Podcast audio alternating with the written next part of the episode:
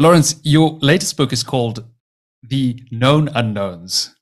Uh, the unsolved mysteries of the cosmos. I mean, beautiful title, and I think it's perfect because this podcast represents one of those unsolved mysteries: the mind-body problem, or what is consciousness. So, I think let's yeah. start with with that problem. I mean, do you think there is a mind-body problem, Lawrence, or what is consciousness to you? Well, I don't know if there's a problem. Uh, um, uh, there's a pro. I think people make up a problem, suggesting the mind and the body are somehow different which is clearly wrong since the mind is made up of parts of the body um, and it's nothing more and nothing less. But it's the most complicated thing you can imagine, which is why I don't study it as a field because it's too complicated. Physics is so much easier, as I like to say. Um, but what is consciousness is is a really good question. It's a question I tried to address in the chapter.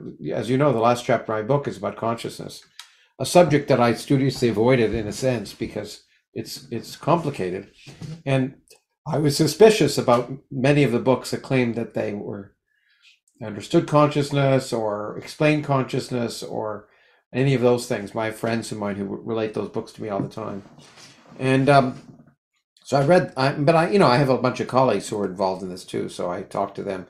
And what I learned was, in fact, it's it's not only just as complicated as I thought, but more complicated.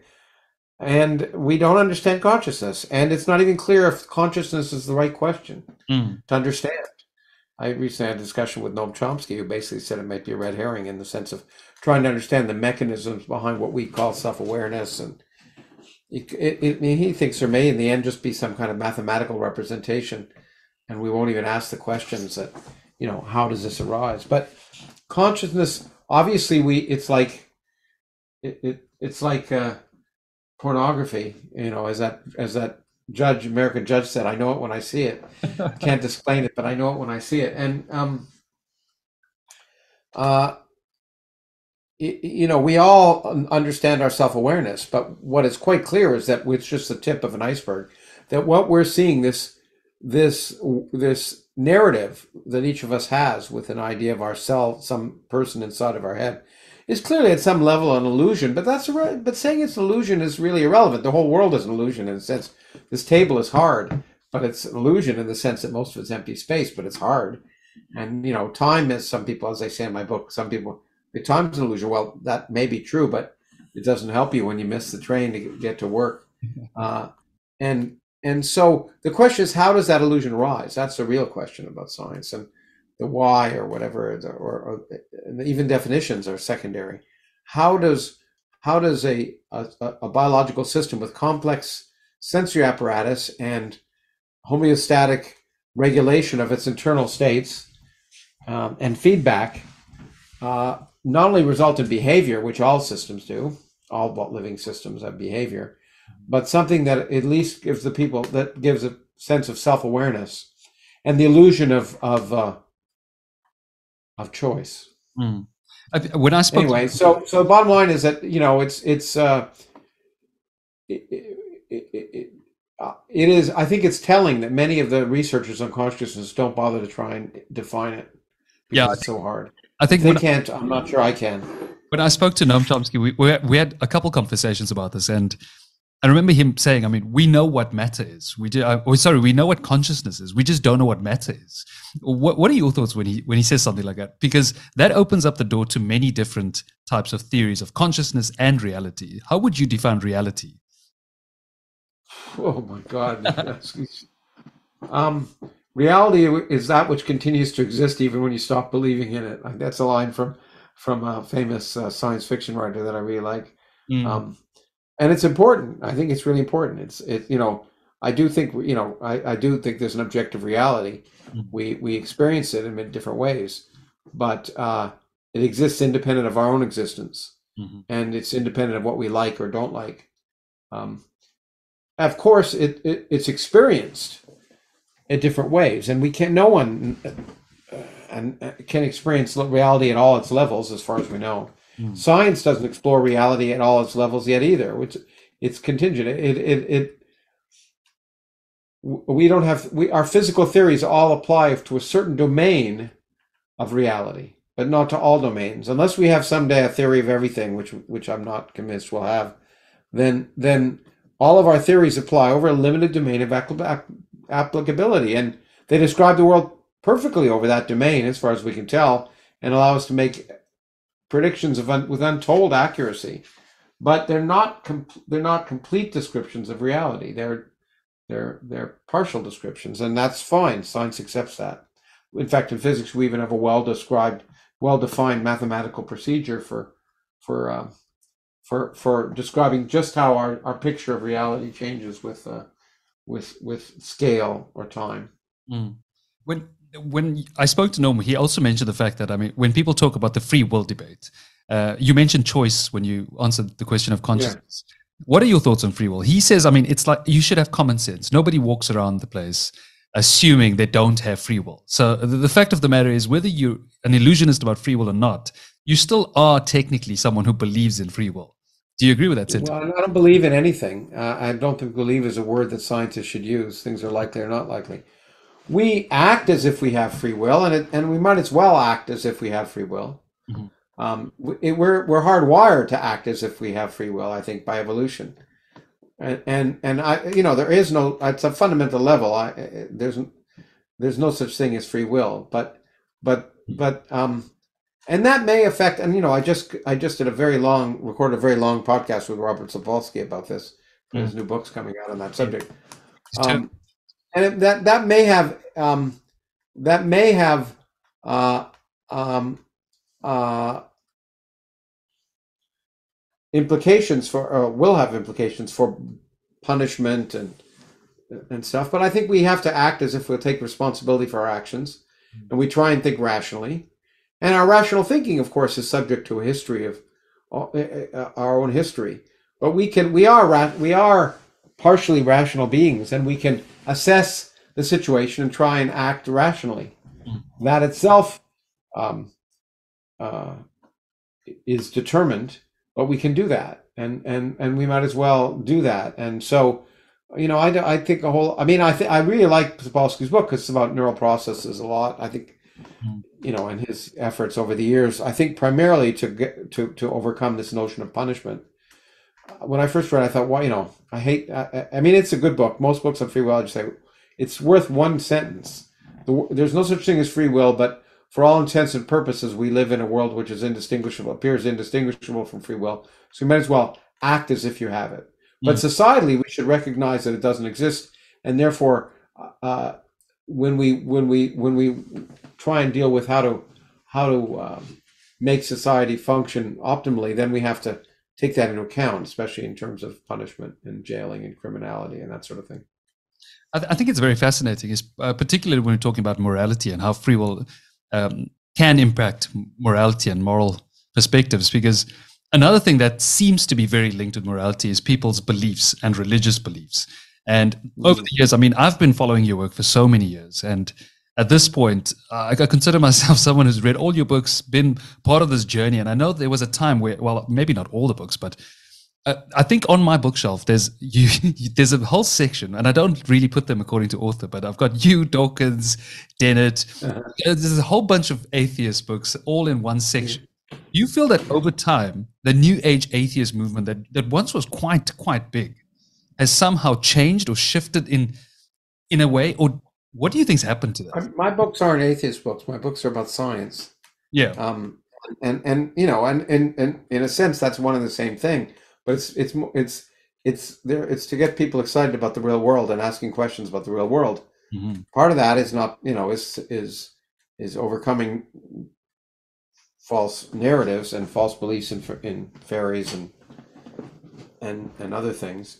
Um, I, yeah, there's a movement. I never like to be. I don't consider myself part of a movement, but there is, and it, and like all movements, it's now like the. I mean, in many ways, it's just like in Life of Brian. Mm. Um, uh, it, it, you know, it's splinters, and there's the People's Front for the Libera- Judean Liberation Front, and there's the Judean Judean People's Liberation Front, and and they all hate each other, and they are, and so that that happens to some extent, and I, I, I really think you know that the problem is that people treat it religiously as if as if you know I mean atheism is just you know part it's just not believing things without evidence and so it's not it's not it's it's not something separate that you try and promote or promulgate, except getting people to question things and, and think freely Mm. and rationally. And um, to the extent that um, people try to, to to to make it more, it's kind of uh, many people are atheists but have a great deal of sexual secular religiosity. I I I I, I was in a debate and at the Oxford Union online. And the question was, um, is everyone religious? Well, the proposition was everyone is religious. Mm. And I came, I, I chose to be on the side saying, yes, everyone's religious. Um, and what I meant by that is if, it, if, if people weren't religious, we wouldn't need science. Because science trains us to overcome that natural predisposition to want to believe, to think we're significant, all of those things. And what you see is that in, in often in, in, in this secular movement, it's replaced by ideologies like, you know, social justice or woke, Yes. fundamentalist wokeism. And, and so you see that people want to believe and want to have ideas that can't be questioned, for which it's heretical to even have debate about all of the things that we should we've been fighting for, fighting for that we've been promoting as eh, with the age of enlightenment. You know, that uh, go out the window with these supposedly progressive groups. Mm. I, I think I agree. mean, with- you know, Sorry, continue. The right is, I mean, it's not to suggest that the whole problem is the left, because the right is just as desirous of suppressing free speech as the left appears to be, Mm. sometimes more. I agree with I mean, because I remember when I was following it and I was reading your books, it came from a purely scientific background. It was me just reading these books, enjoying the science. And it just so happens that I am also an atheist who is enjoying the fact that you are as well. It wasn't Yeah, well, I mean, the universe from nothing was, you know, Richard Dawkins wrote the forward for it, and and, and or the afterward. Uh, uh, Christopher Hitchens was writing the forward when when he, when he died. Mm. But um, uh, you know, that's in some sense an atheist book because it, you know, it, it tries. Darwin showed us that you know you don't need God for the to understand the diversity of life on Earth, and and and and then in sort of at the next refuge of scoundrels, religious scoundrels as well. Okay, but you can't get a universe for nothing. And so, and and Richard said that uh, very kindly in the afterward, more or less, that it was a suc- successor in that sense. I don't think of it as a same level uh, in any way, in any way as Darwin's work, but it does try and address that slippery notion of okay, well, we now understand life. You don't need some supernatural shenanigans, but surely you need supernatural shenanigans for a universe. And the point is, you don't. Now, that does that mean there weren't? Well, no, but you don't need them. So Mm. you know. And was- tell me, what inspired the unbelievers? Because I mean, th- that's such a cool concept for you guys to go on. It's almost like rock stars, just intellectual rock stars. Well, that was that's what inspired it. I actually the the director and and his brother, cinematographer, two young men who I've worked with a number of times, and I'm producing a new movie they're in, they're making. They were fans. They first met me after some big event and came up and fanboyed, and um, and later on they were making a movie and asked if I would be a, a do a cameo, a fiction movie, a science fiction movie called Intersect. Came out seven years later, and I did my, I did that. But when we were filming, I was so impressed with the quality of their production that I that I actually had them then film many of my events and origins events that we did, and Hmm. and actually they helped me create the origins podcast initially. But um, but there one day, it literally was one day. I was about to do and go a tour of Australia in a month or something, and and and and Gus Holwerda said, you know, I'd love to do a, a, a um. A, rock a, a rock and roll tour film about science. I mean, I forget the way you put it, something like that. You know, where you know you've seen all these movies of, of rock tours, Mm. and he he felt when he's seen me when that's what he thought when he'd seen me or Richard that it was like a rock concert, and he thought it'd be really fun to follow us around, and uh, and I'm you know I I managed to reach out to some people and raise a, a, enough money to. It was amazing. Three weeks later, a film crew of five people were following us in Australia, and beginning to follow us around the world in various places. And it was a lot of fun. And it, I think it's a great. I happen I'm biased, but I think they did a great job. But the idea was more to sense the, sen- the sense of this community, of the response, the desire to respond to the message we're sending, which is to not follow us, but to think freely. And and the real and the and the impact is is great. Uh, I, I I it changed my whole perspective. You know, I used to fight against religious fundamentalism. I still do, but and secular religious fundamentalism. But but um, but what I realized, I got so many letters from people who said, you know, this movie makes you realize I'm not alone. Mm. You know, I live in a small town in the south of the United States, and I ask questions, and and I realize if I bring up those questions, that people will think I'm a bad person. I have no one to talk to, and they think of themselves as bad people for saying, "Well, is there a God?" And so now, you know, the, the sense that they realize they're not bad people, and there's a lot of people who think like that. That's really been useful. So I think it, I really am glad that movie got made. Yeah, I mean, I, I, as a kid, well, I consider myself a kid from Cape Town, South Africa, someone who grew up here in South Africa and watching you guys. I mean, it's true. You you look for this community, you look for people who sort of think alike. And, and it's, t- mm-hmm. it's sometimes tough to find. And then you see these people who write such eloquent books about this, and then you think, okay, this is exactly what I'm trying to say, except you guys are saying it for us.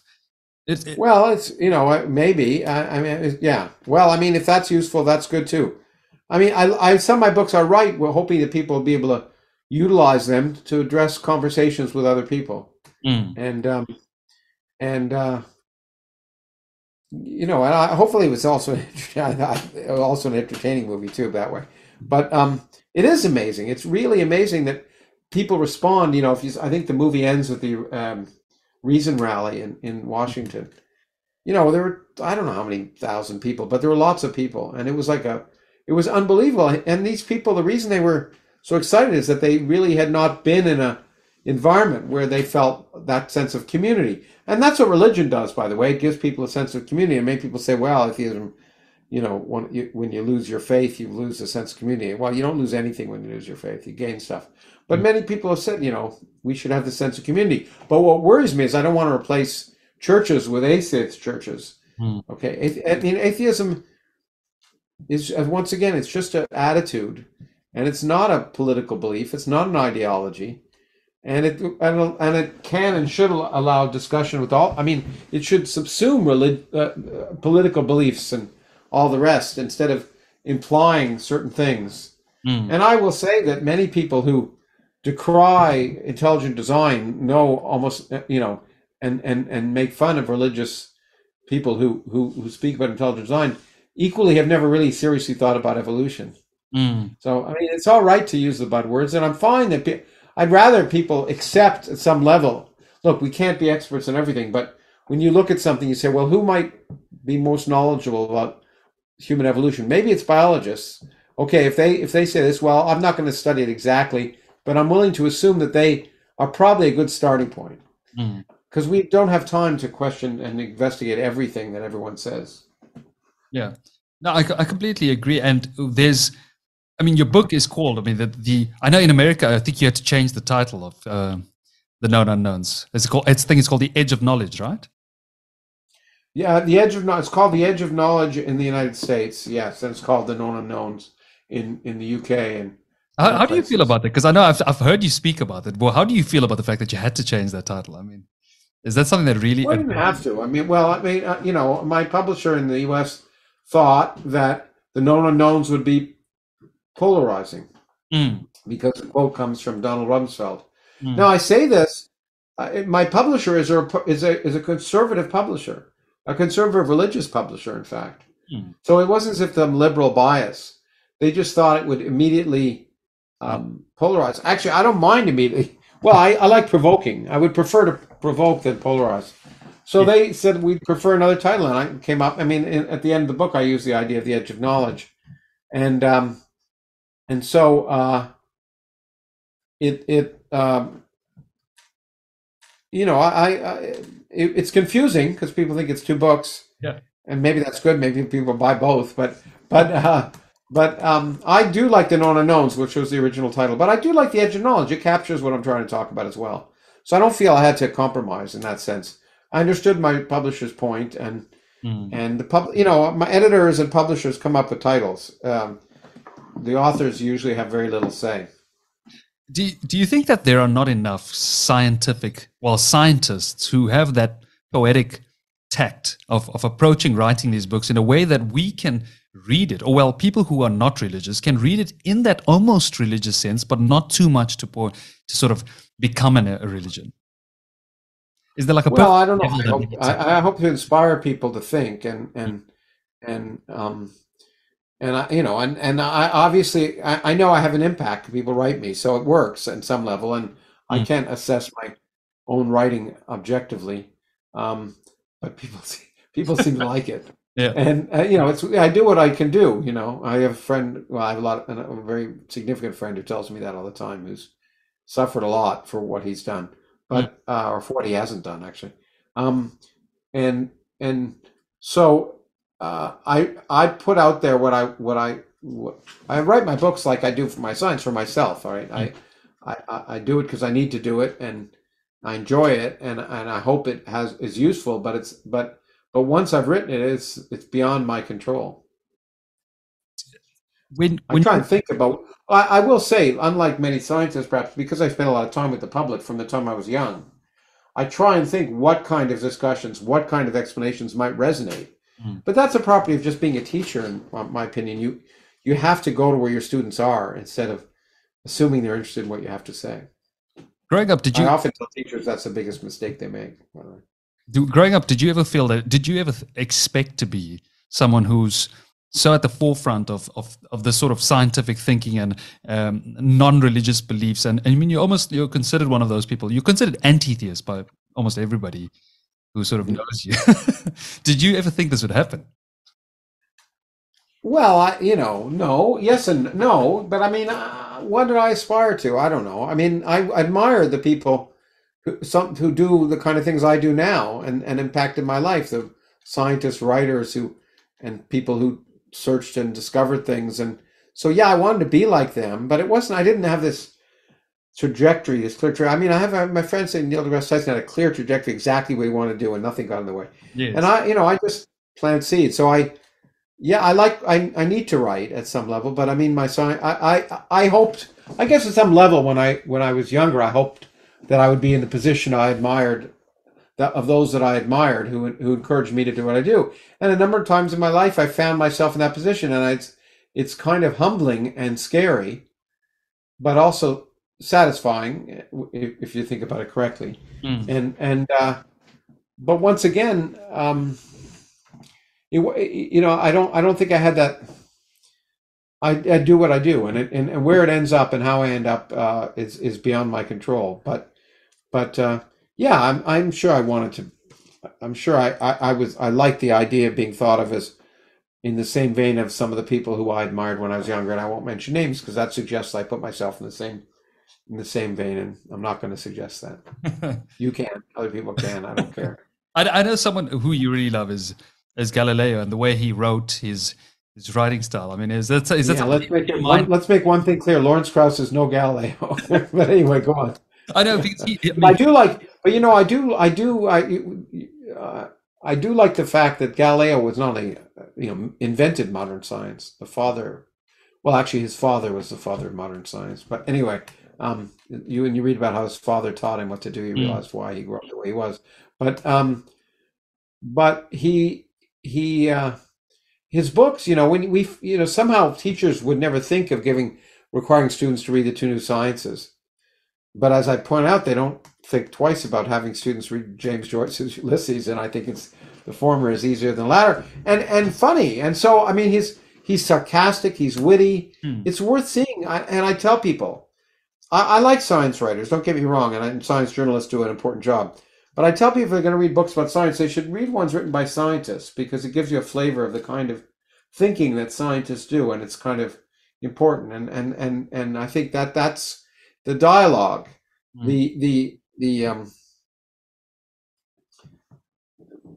Well, I'll call it the dialogue that that, know, that very sharp place in his dialogues. The uh, what's the word that Marx used to use for two competing ideas? Anyway, um, uh, oh, I used He- to think I'm it's gone to my mind right now.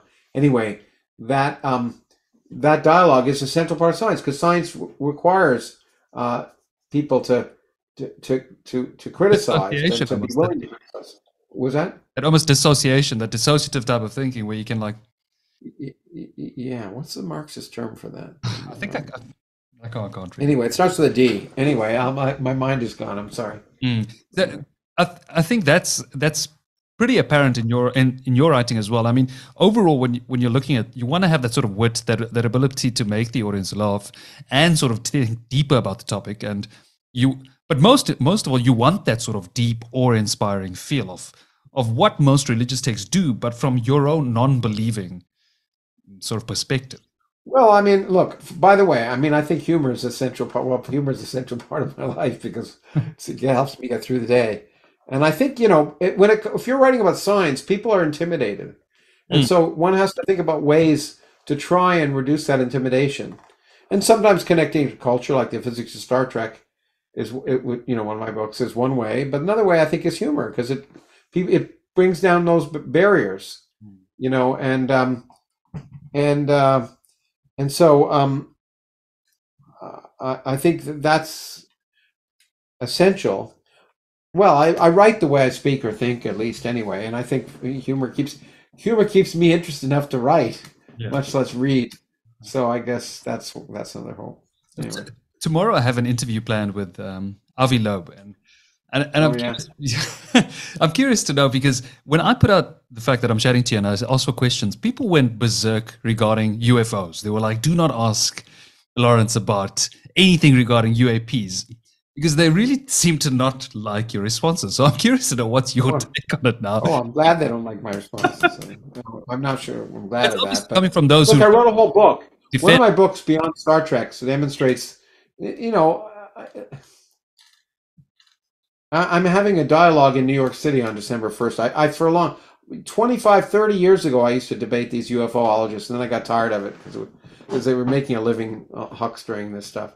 Mm. But um, look, it's just it, the the best line is comes from that of Richard Feynman, who said uh, they when it comes to sort of UFO and aliens, he thinks UFOs are much more likely due to the known irrationality of humans rather than, the unknown Mm. rationality of aliens. Mm. The bottom line is when you think of the laws of physics, the least likely. It, it's so weird when people see something up in the sky they don't understand. It's immediately aliens and and and flying saucers. It used to be fairies, and as Carl Sagan pointed out in the you know 200 years ago, but the least likely possibility of every possibility that could happen, the least likely, is that it's aliens coming to visit us because the laws of physics make it so implausible as to be less likely than anything, less likely than the, you know, certainly less likely than the magic bullet that killed John Kennedy or, or, or you know, went through three people and bounced back. Anything you could think of, no matter how wild, is more likely. And then, moreover, there's not a single piece of evidence, evidence in a real sense, you know, eyewitness testimony not being that, and and and and and photographs we we all know are are are suspicious. Well, you have to be skeptical. Mhm. And the bottom line is this notion of a conspiracy is so ridiculous.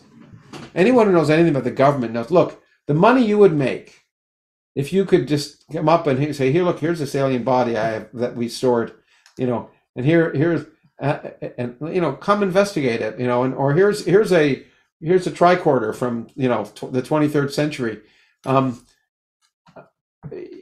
the government governments can't keep secrets. And and especially when there's a lot of money involved.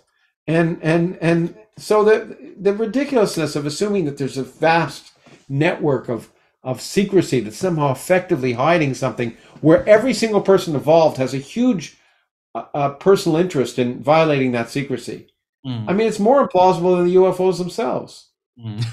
that's, that's, that is pretty true. Um, when I spoke to Michael Shermer, he said, I mean, the null hypothesis is true until proven otherwise. I mean, you can't, I mean, he wants extraordinary ev- evidence to back an extraordinary claim. Well, it's an extraordinary claim. You certainly need extraordinary evidence. I, you know, I null hypothesis. You know, I, it's all too high. Sounds too philosophical for me. Bottom line is that that um, that you need evidence to to accept to begin to accept something. Especially in in principle, you should be suspicious of and and skeptical of everything that people say. Now, obviously, in real life, you can't be. But when scientists, that's that's the uh, that's the way it works. Mm. Okay. Um, uh, and and uh, and um, and so the, yeah, so the, if it is something weird and wild, and like whether it's a scientific paper or aliens, I generally assume it's wrong unless someone convinces me otherwise. And even then, it might still be wrong. Mm. A, lot, a lot of people think you have beef with philosophers. And uh, I know you really don't, but th- there's just a, a part of science that I think you really prefer over philosophy. Well, I prefer science because you know I prefer science, but I mean philosophy. uh, um, uh, and, and, dialectic. That's the word I was thinking about. My whole mind is gone. Marxist dialectic. That's that's. The, I, yeah, I'm sorry. My mind. I was just half of my mind was thinking about something else, trying to get it. That's what science is based on. But you know, look, science, philosophical questions are part of science. Mm. They're a starting point, asking critical questions. And then science takes off from that by experimentation and testing and all the rest. So, so it's we're all doing philosophy. It's just when people get hung up on the philosophical questions themselves rather than that. If they're divorced from science, then I, I have little patience. Mm. Uh, um, but but I respect the, the need to do critical analyses, especially in new fields. Um, uh, but I also recognize that reason is the slave of passion, and I, I often recognize. Uh, I talked about it with with Robert Sapolsky and uh, some of my atheist colleagues who are also philosophers say ridiculous things about free will because you can convince yourself of anything if you want to rationalize it. I think the great thing about nature, the reason I like science, is that it's not talk, it's not rationalization, it's not just purely rational analysis. I mean, mathematics is in a in a well defined sense, and the best parts of philosophy, in my mind, are mathematical philosophy, mm. logic. But but nature tells you when you're wrong. That's what's wonderful, and we are. It's so easy for us to go down the wrong road, even with our kind of rational thinking, that we constantly have to keep our turning to nature to tell us if we're on the wrong path, and usually we are. I've been, I've been but, but you know, so so it, it's the pompousness. It's the pompousness of. Uh, it's the hype that sells with anything. But when people say, "Well, you can't," when some philosophers saying, "Well, you really can't," you know, do quantum mechanics or even try and understand unless you read the philosophical literature. That's nonsense because mm. no physicists who do it uh, for, for, the first approximation read the philosophical literature. That doesn't mean the philosophical literature isn't interesting, important for philosophers, but it doesn't impact on physicists, mm. most of whom, as I've said in the past, can't spell philosophy. someone someone commented saying science without philosophy is religion. What do you think about that? Well, I don't know what you mean by science without philosophy. So it's a nice sentence, but what do you mean?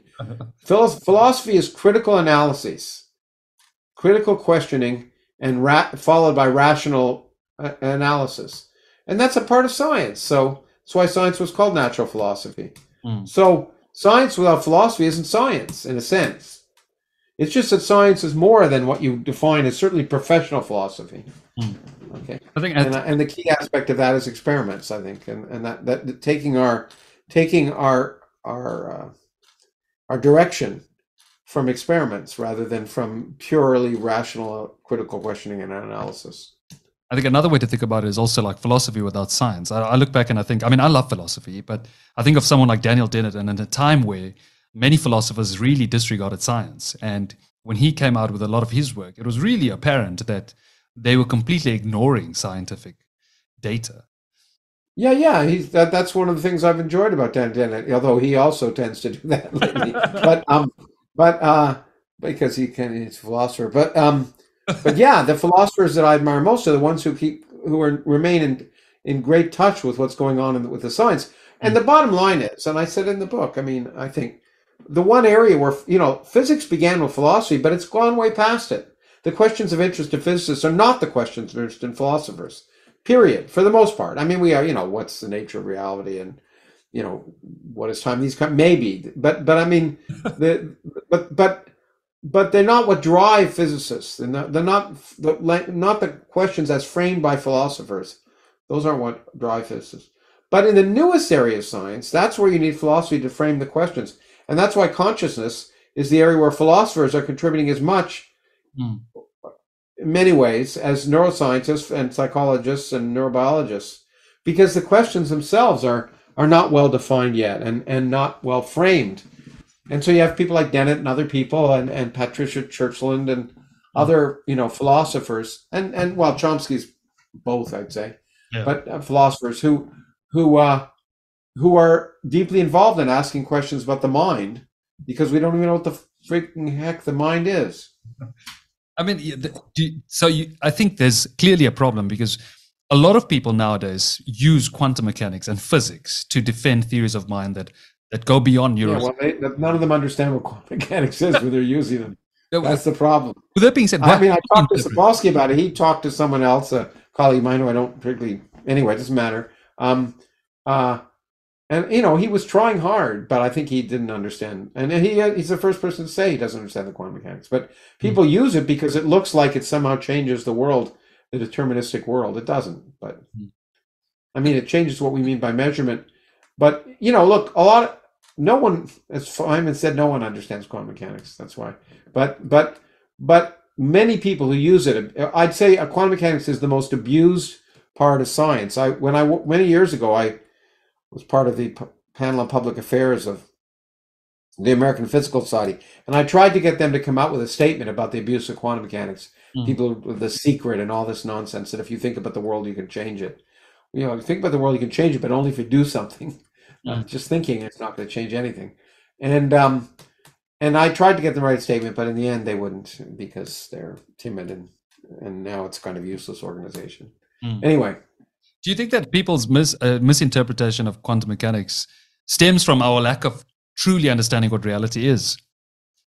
Well, look, the, our lack of understanding quantum mechanics is that we don't experience the quantum world. Mm. You know, general relativity and special relativity are easy because we, I mean, they're generalizations of things we can picture, like curved surfaces, and that. they're harder. And and you know, four dimensional space is not something we can picture, but we can understand the classical an- analogs pretty well um, and even you know special relativity as well. I mean, the kind of thought, the Gedanken experiments mm-hmm. of Einstein. But the world is quantum mechanical at a fundamental level, but it's not the world we experience. Mm-hmm. So we can never have this really truly intuitive understanding of it at a full level. You know, we build those of us who work with it build up that, and the experimentalists build that. We can test our ideas and we build up, up an understanding, but but not a complete one, not a um, not an intuitive one, which is why Feynman said that about quantum mechanics and why he was interested in quantum computing. Because mm-hmm. he said it would maybe help him understand quantum mechanics. Because a quantum computer thinks, it doesn't think, but it, it, it uses quantum mechanics directly to calculate things, whereas physicists use sort of classical kludges to kind of calculate quantum mechanical processes.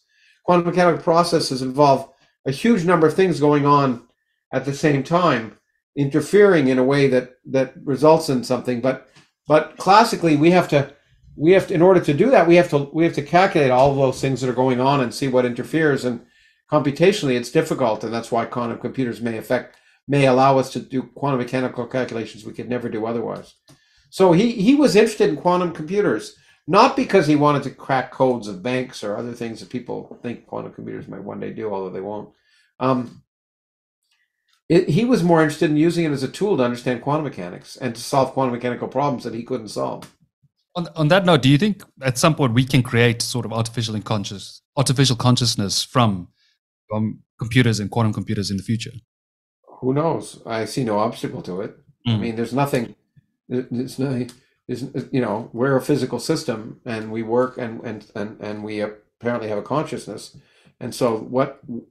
I see no obstacle to I don't know whether neural nets or, or quantum computers are, are the right direction, but I see no obstacle to to ultimately. I mean, there are lots of challenges. The amount of you know, years ago, I calculated that the amount of uh, power needed to you know do anything like processing in your brain was like 10 terawatts if you used an electronic computer and we use 10 watts or 20 watts so you're talking a, a million million times different there it's clearly some difference in now that's been come down by a factor of thousand or hundred thousand or a million, but it's still a big difference. So we, we have to learn how the brain does what it does, and that you know, and maybe we'll find a better way to do it. So maybe you know, maybe I don't think it's either artificial or intelligent right now, but maybe maybe we'll develop machines that can do do it more effectively than we can because we our consciousness arose out of evolution, which and it and it's clear that that that the it, it's probably clear that the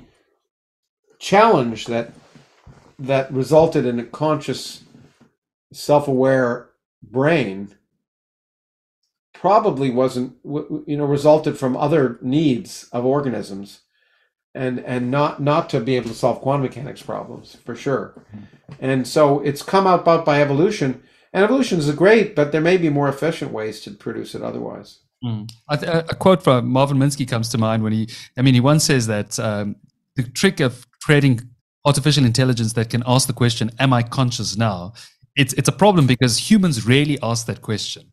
We're most of the time on autopilot. We barely know what's happening. yeah, yeah. No, and you know, and it, it's that's the you know, there's this big Turing questions that you wonder.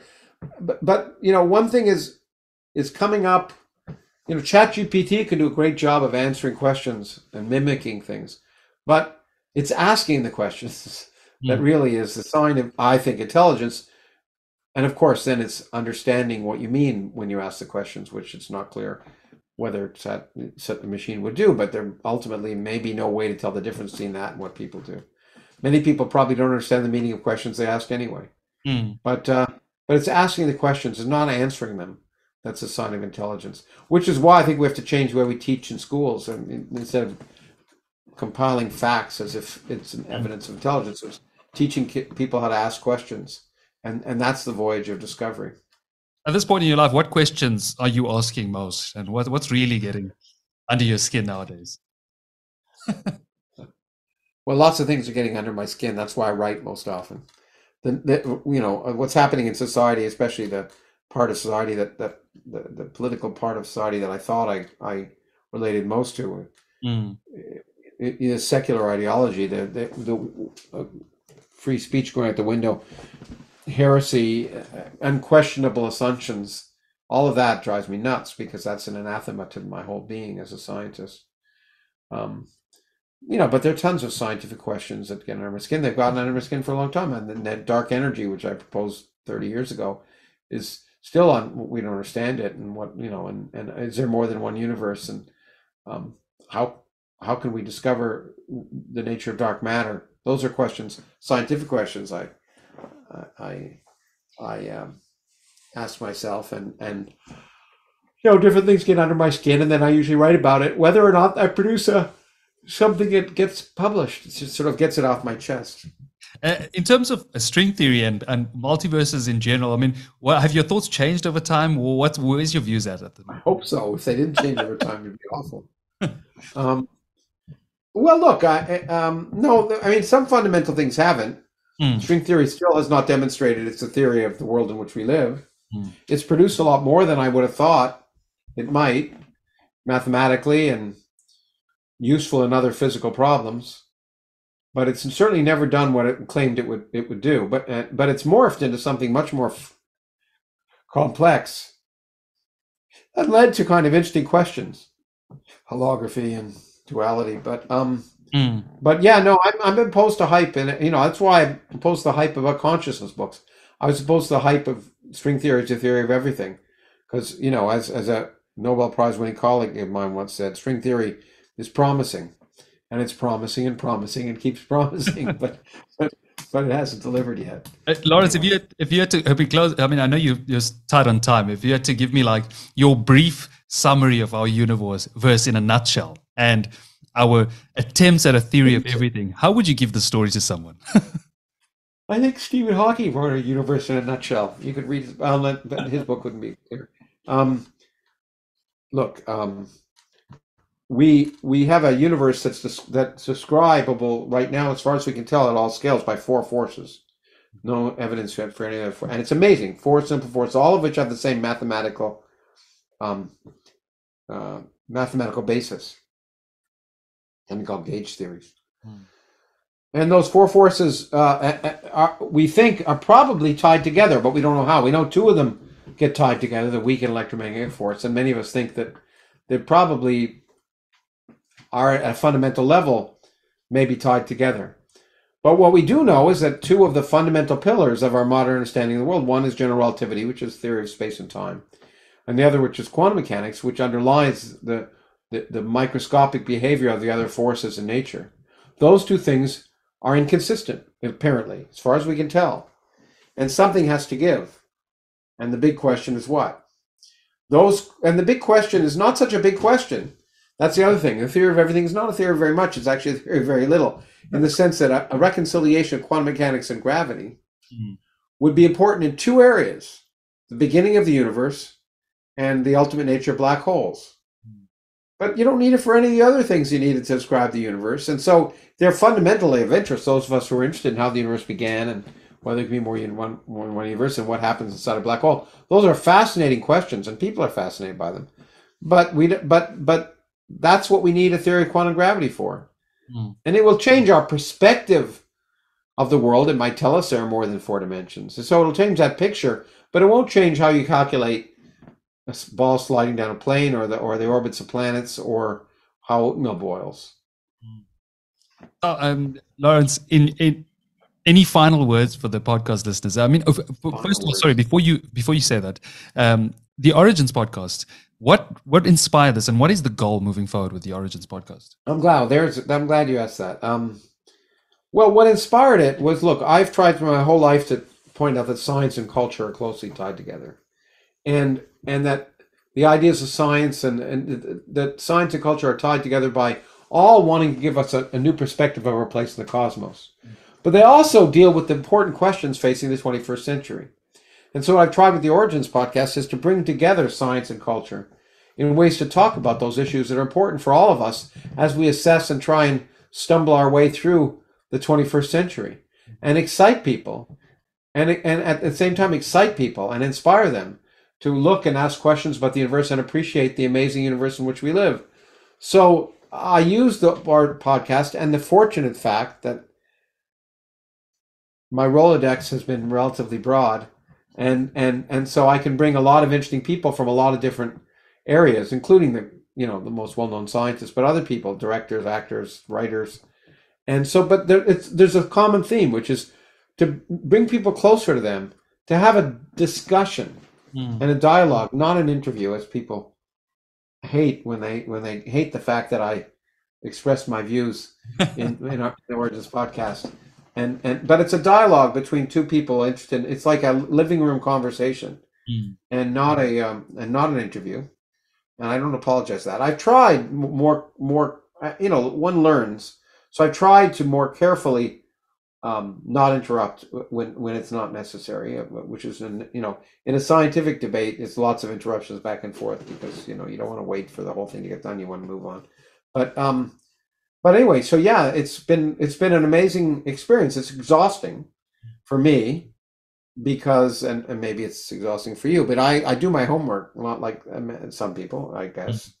So you know when i'm reading when i'm doing having a dialogue i try and understand what people have done. So that means refreshing myself by reading six or seven of chomsky's last books in anticipation reading uh, this mammoth tome on free free will which i wouldn't have read otherwise except it's fascinating for for sapolsky Mm. so I, I, it requires a lot of reading and preparation and and I find that exhausting. But on the other hand, it's energizing because I wouldn't read it otherwise. Same reason I and when I write, there's a lot of things I wouldn't understand or attempt to understand the level that I do unless I write about them. Who've been some of your So favorite guests on once again, it's all for me. It's me, me, me. Yes, sir. Go on. Who've been some of the your favorite guests on the podcast so far, and why? Oh, I don't think in terms of favorites. Everyone asking what's your favorite of this. Then I mean, there have been fun, really fun ones that surprised me. My one of the earliest ones with Ricky Gervais was Oh, uh, fascinating because people didn't realize he asked. You know, he's interested in science and asks great questions. And of course, Stephen Fry is lovely to listen to. I could just listen to him talk. I can read that, read the phone book, be fine.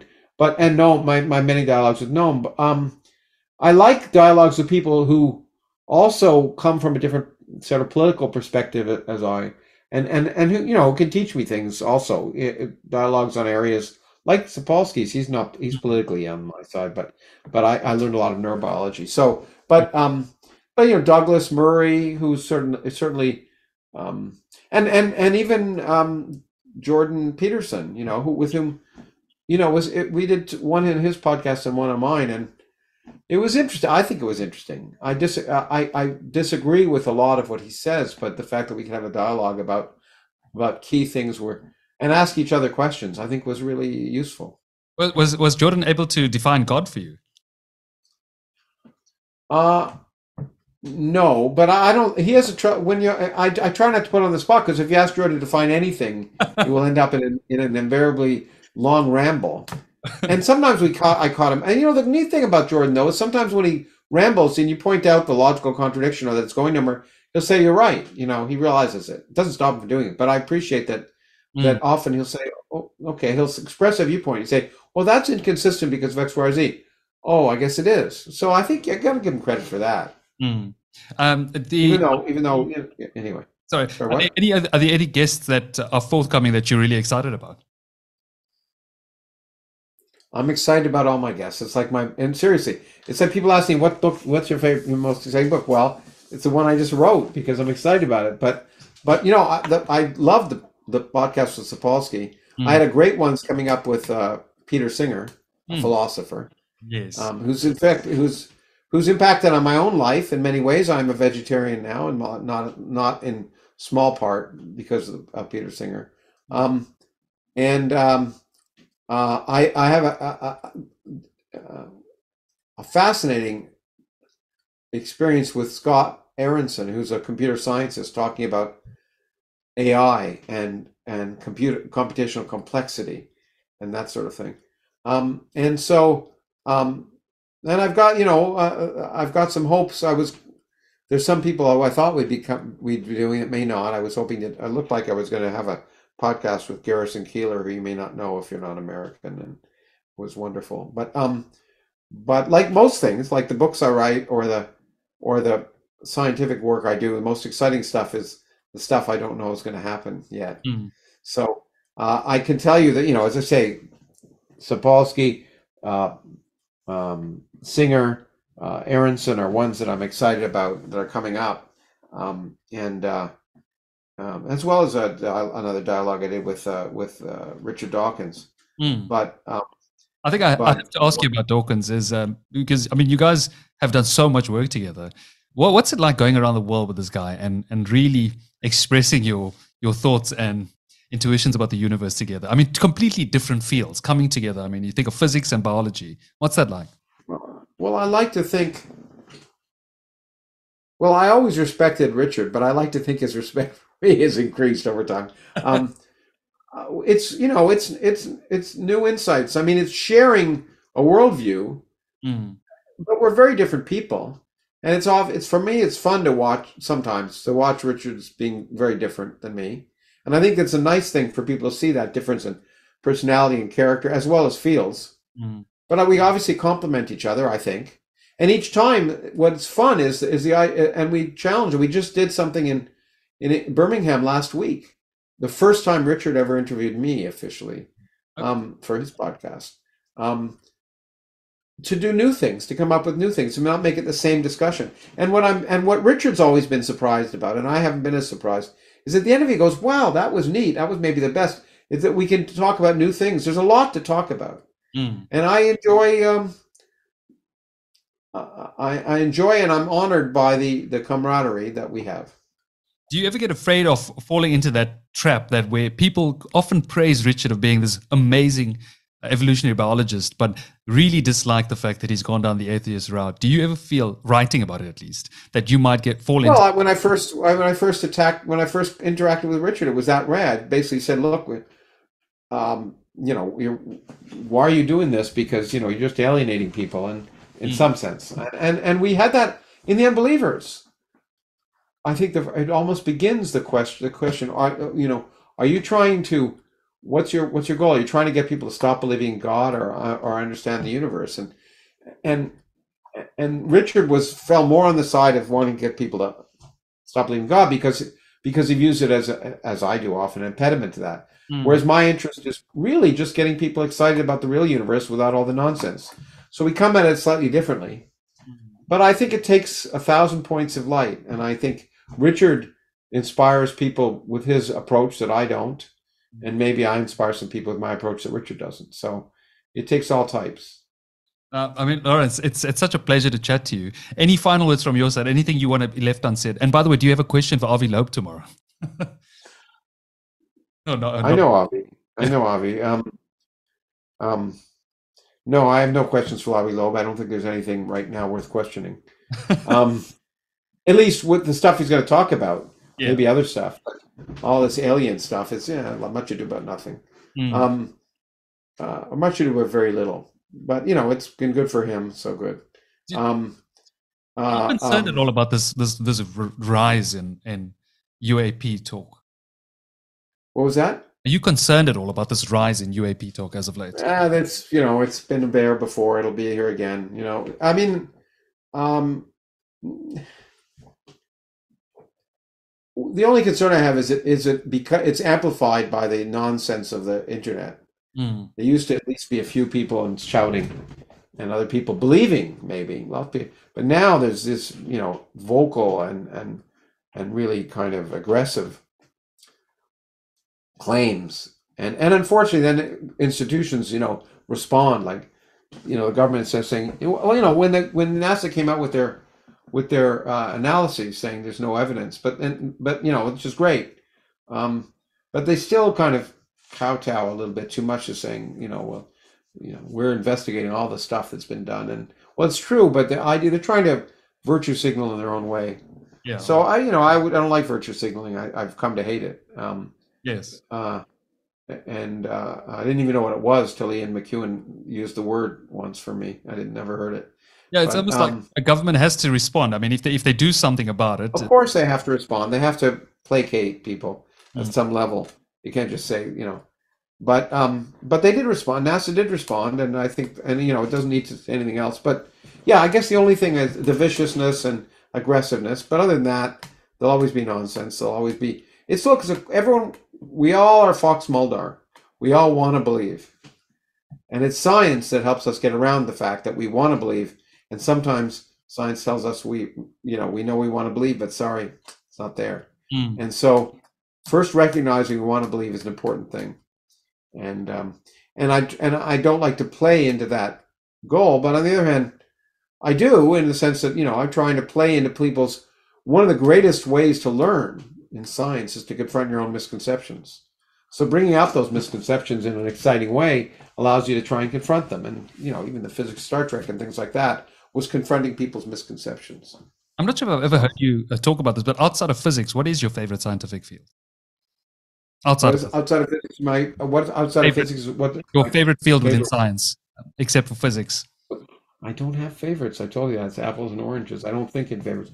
Obviously, conscious neuroscience is a fascinating area, but so is genetics. Mm. And I wish, I wish I knew more about. It. I've tried. I've learned a lot in my time.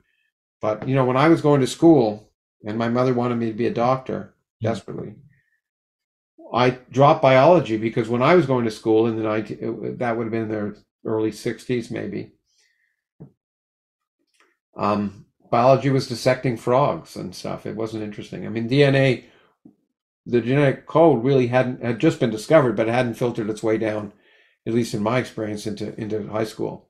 And it's now such a fascinating area that I wish I, um, well, I like to learn more about it. No, but I'm fascinated by it all. I don't think I have a fa- everything about the universe fascinates me. And as I like to say, every day I wake up and I'm surprised if I'm not surprised.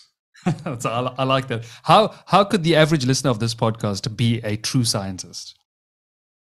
Well, everyone is. Just uh, channel your inner child. You know, um, ask questions. Be willing to change your mind when you're wrong. Test your ideas, and uh, have fun. Ask questions that excite you, and try and under and try and explore. Try and boldly go where no one has gone before. I, I, I often hate when someone asks me this, but when was the last time you changed your mind, Lawrence? Well, I changed my mind earlier. I wasn't gonna. I, I thought I was too busy to do this. And, there you go.